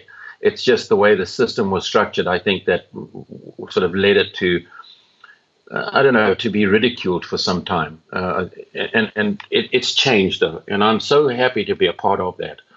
And now, obviously, with the equipment and the Distance Insight report that was just uh, released last year, and now uh, two days, three days ago, the area of interest as to what the U S G A and the R N A are going to do mm-hmm. as an organization, as organizations to try and, I don't want to say draw a line in the sand, but to try and stop this increase, continued increase in distance, because it is destroying the great golf courses that we've all come to love over the years. Uh, there are not many places like Augusta that can just add on, you know, four hundred yards at the drop of a hat. And, you know, it's cost Augusta a lot of money because they've had to buy more land. Yeah. Um, and, and, but, mind you, you know, Nick, I, I would hate they've, they've got plenty, let's be honest.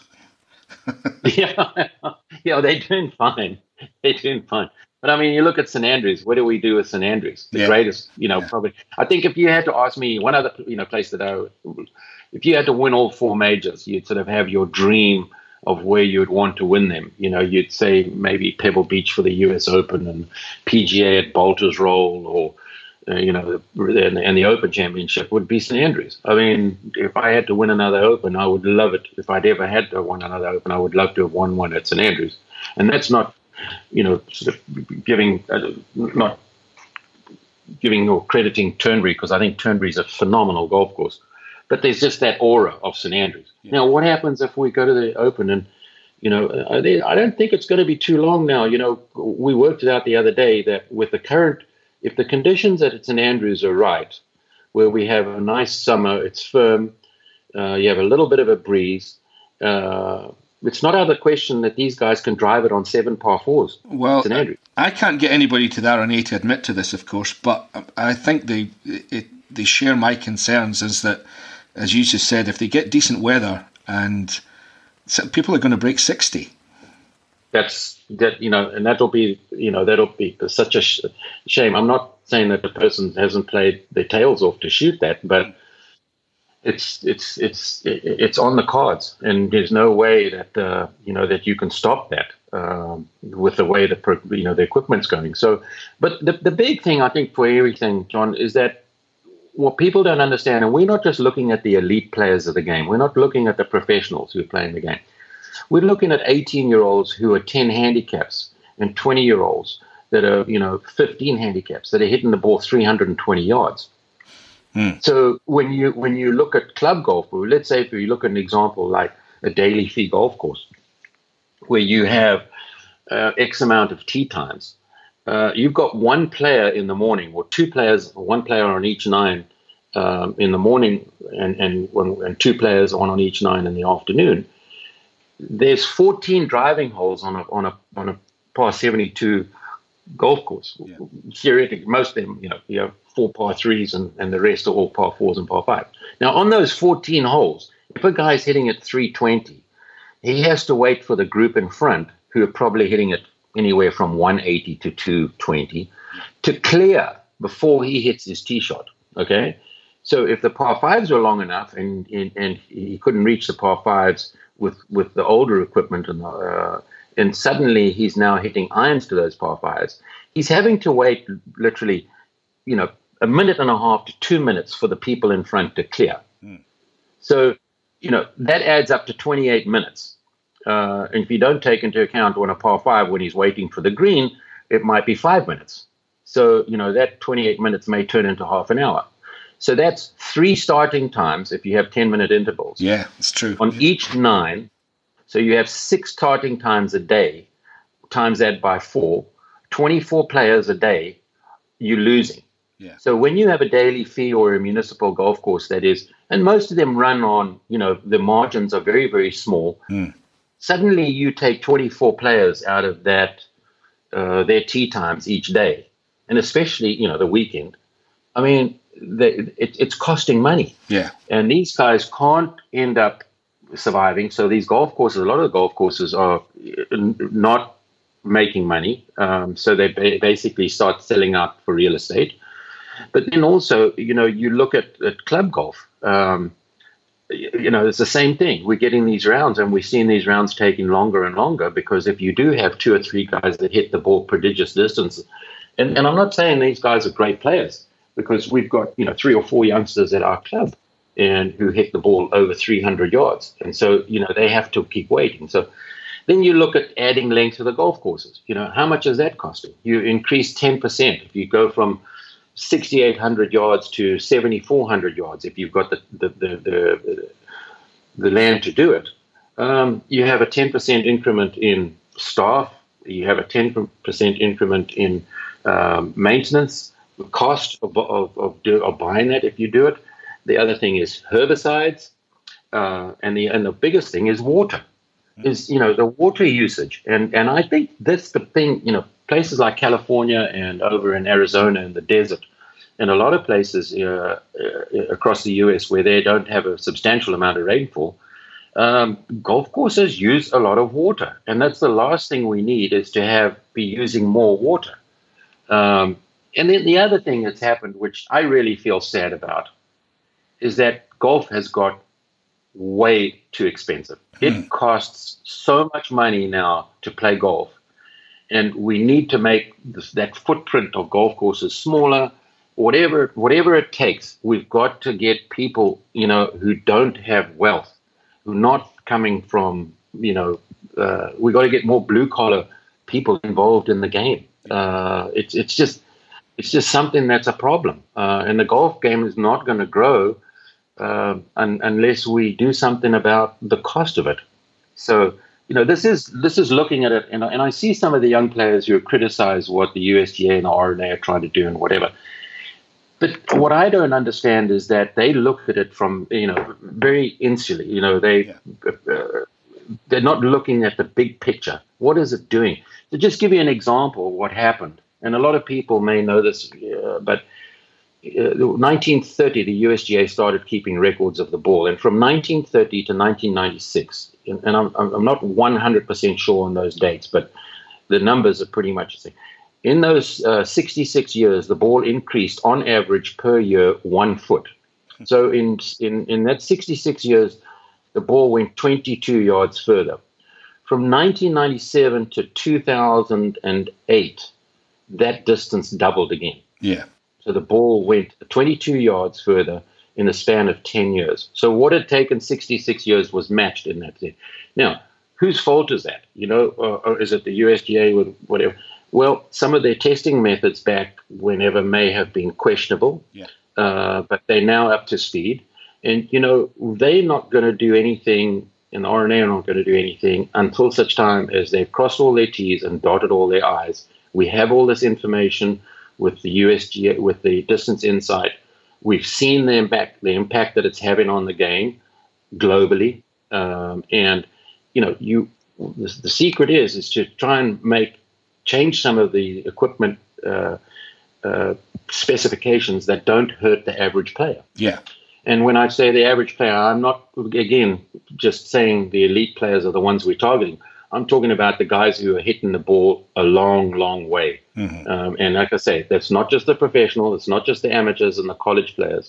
It's a, there's a cross-section of kids, you know, and, and people who play at an amateur level that's not and don't even compete, that are hitting the ball and changing the way, you know, the game is, is going. And so that's, that's you know, my argument on this. Yeah, well, you know, I bang on about this, and I'm completely in agreement with everything you've just said. I mean, certainly at the at the elite level, I, I, I the, the younger players seem to think that people that say what we've just said or what we're talking about, they think that we're against them, you know, shooting low scores. It, it's not the scores that are the problem. It's the it's the way that they play the golf courses that is the big issue for me. They don't play the courses anything like the way they were designed to be played. And the biggest issue is the drive at the elite level. Certainly, is the driving, as you if you've touched on. I mean, and again, I, I use your name um, the, as the one of the examples of people who got a deserved edge from their driving. You and Greg Norman and Ian Woosnam are the three names that I always come up with as guys who separated themselves from their competition.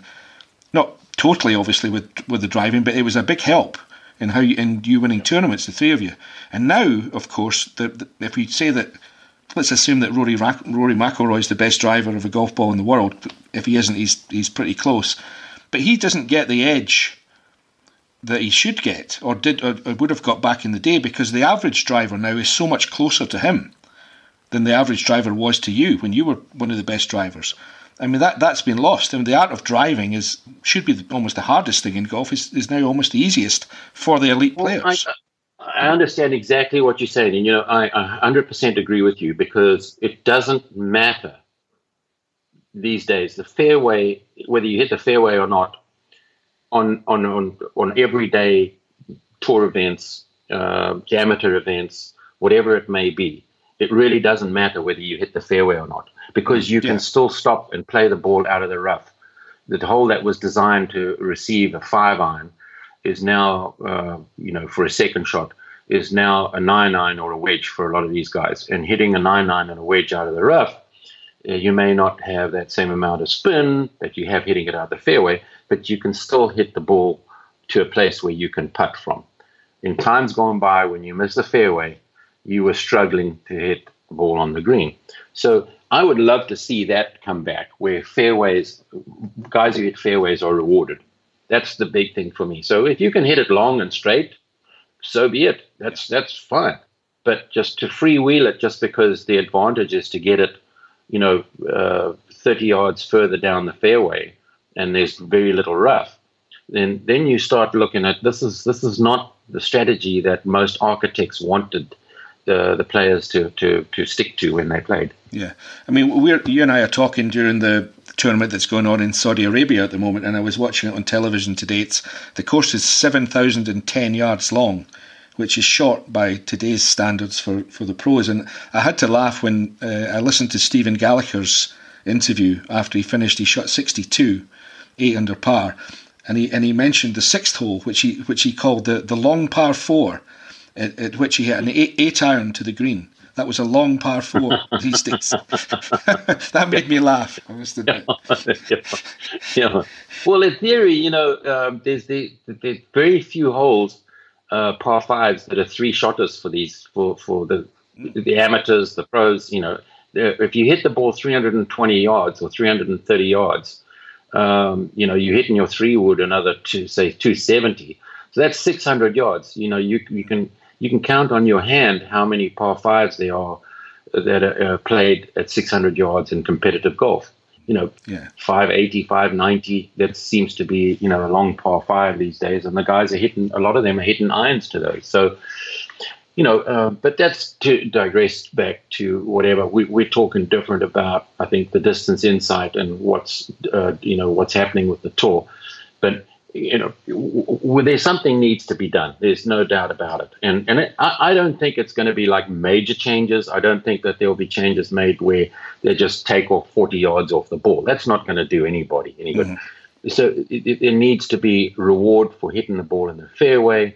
Uh, there needs to be a little more shot making coming back into the game. I think, you know, uh, just to, to, to the, the one thing that I really brought it home to me was about two years ago, I saw the stat on on the tour, and, and this is the first time, I think, in the history of the game that this has been been this way, that if you hit the ball two seventy-five to two ninety yards on average, the average guy, the median income for that guy on the U S tour is like four hundred fifty thousand dollars. Mm. If you go from two ninety to three oh five yards, that doubles to like eight hundred thousand. That yeah. was the number when, whenever. Yeah.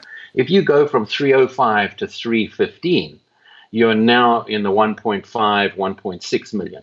If you go from three fifteen beyond, the average of those guys is like three and a half to four million in, in, in earnings. Yeah. So it's the first time where if a, if a youngster's in college or playing amateur golf and he looks at all these stats, which we all do, he says, well, you know, uh, I have to hit the ball this far. The college coaches are telling these youngsters coming out of high school, this is how far you have to hit the ball if you want to play on my team and you want to qualify for a scholarship. Yeah. So what does the guy do? He goes straight to the gym. He said, I don't care whether he hits it straight or not. He's got to get his club head speed up to, you know, one twenty, you know, high teens, one twenty, low, low one twenties. So that he hits the ball three twenty-five, three twenty, twenty-five yards plus. Yeah. So it's a, it's there's a that's what I think is is is hurt the professional game a little bit. Um, and, and, you know, we're sort of saying, well, are we ever going to see players like Corey Pavin or Gary Player, who, yeah. by the way, was exceptionally uh, fit mm. um, and worked out as hard as any of these young guys do. Um, but, you know, so did Greg Norman, so did Nick Faldo.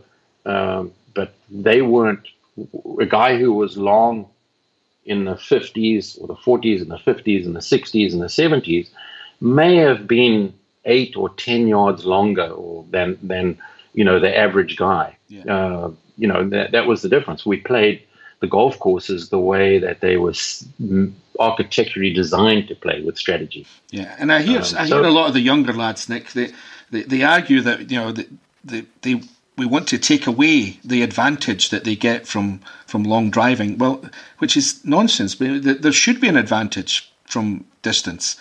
But it's, it seems to me now that it's become so disproportionate that it's it's mm-hmm. actually hurting the game at the elite level again. Yeah.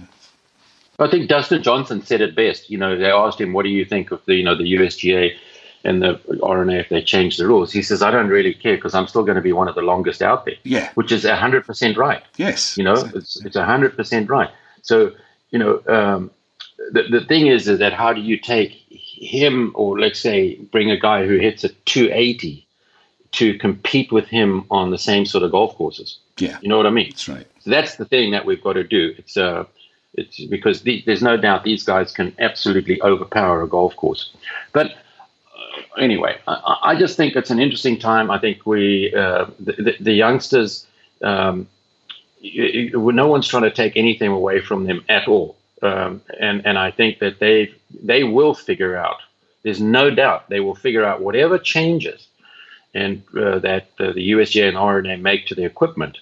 Um, th- these guys are the are the best players in the world. They will figure out a way to play it. Yeah. You know, they will. It's just like giving a Formula One driver a new car every season. The best drivers are still going to figure out how to drive the car. It doesn't matter what restrictions you put on them. You know, the best drivers are going to win. And so, uh, you know, I, I think they all making a, a huge thing about nothing. You know, the manufacturers are obviously really worried. You know, uh, oh, what's going to happen? Well, if they all abide by the same set of rules, which they do today, then I can't see them losing market share or whatever the case may be. So anyway, but it's if it, it will, I think it will be done gradually. I think it'll be done with, you know, everything, all the testing facilities and, and the, the testing, um, uh, it, it'll all be done methodically and it'll be done. It's not going to be rushed. And I think every four or five years it should be reviewed. Yeah. And then changes should be made. Um, you know, equipment manufacturers change their equipment every year. So it's to say, okay, now this is a restriction that you have to do with your ball or the club or whatever it may be. And you give them three years of lead-in time. Mm-hmm. That's that's plenty, yeah. you know. So anyway, we'll we'll wait and see and see what happens. I just, you know, the U S G A and the R N A are not the enemy. No, as long as people might think, yeah. you know, we're not the enemy. We're not. We're not doing. We're not doing things. We're trying to protect the integrity and the golf of the of the great golf courses, because they'd be very sad if in twenty years' time or thirty years' time, with the current trend that we see, that we would lose so many fantastic golf courses. Well, I, I've said that too. I mean, where are they going to play? That's the yeah. thing. It, yeah. it's, it mystifies me. Uh, anyway, Nick, I, I, I'm conscious of the fact that you've been incredibly generous with your time, but I have two very quick questions to finish with. Um, I did want to ask you about the um, the nineteen eighty-six Masters. You had a putt on the eighteenth green for a sixty-two. That I've, I've watched this many times, and I, how did that ball not go in? Tell me about that. I have no idea.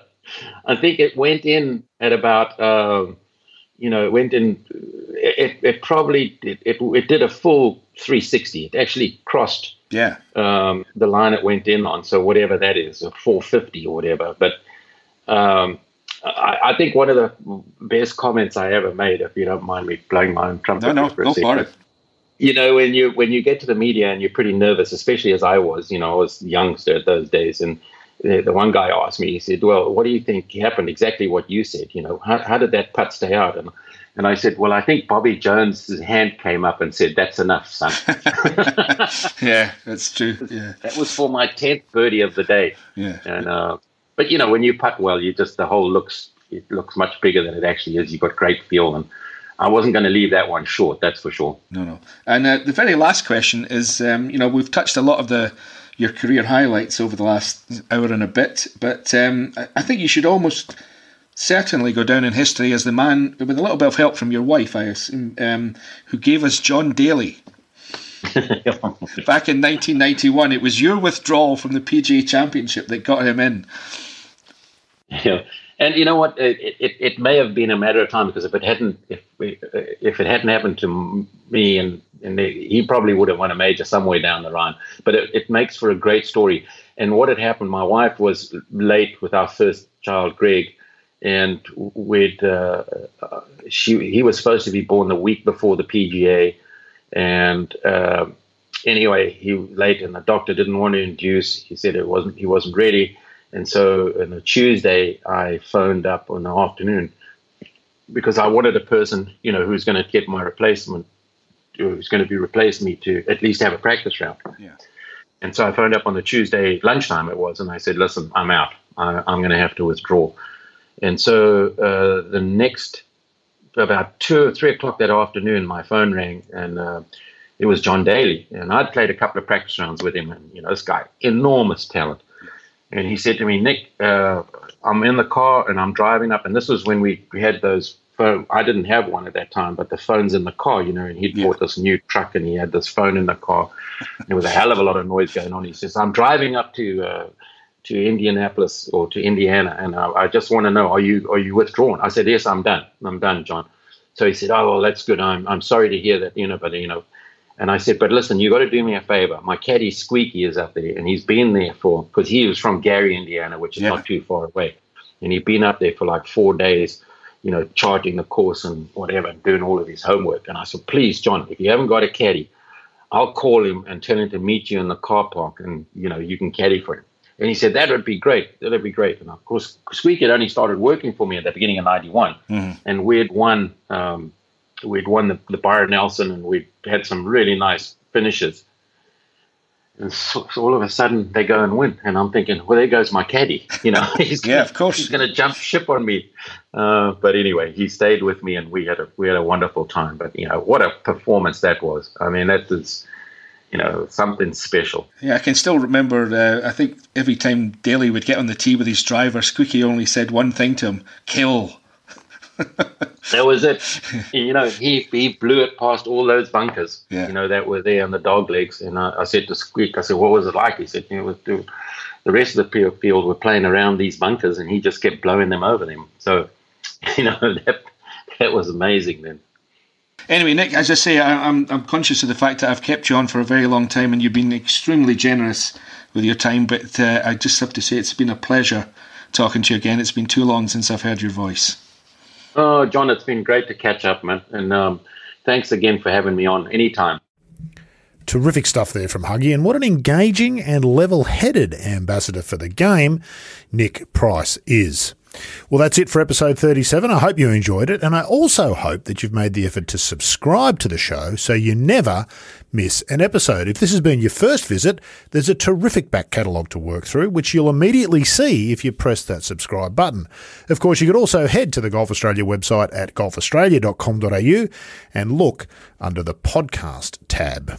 And make sure to come back in two weeks' time when we'll be sitting down with one of the wily veterans of Australian golf, Matt Miller. Matt is going to join me in the studio later today, and that is a chat that I've been looking forward to for a very long time. That's Matt Miller next time on The Thing About Golf.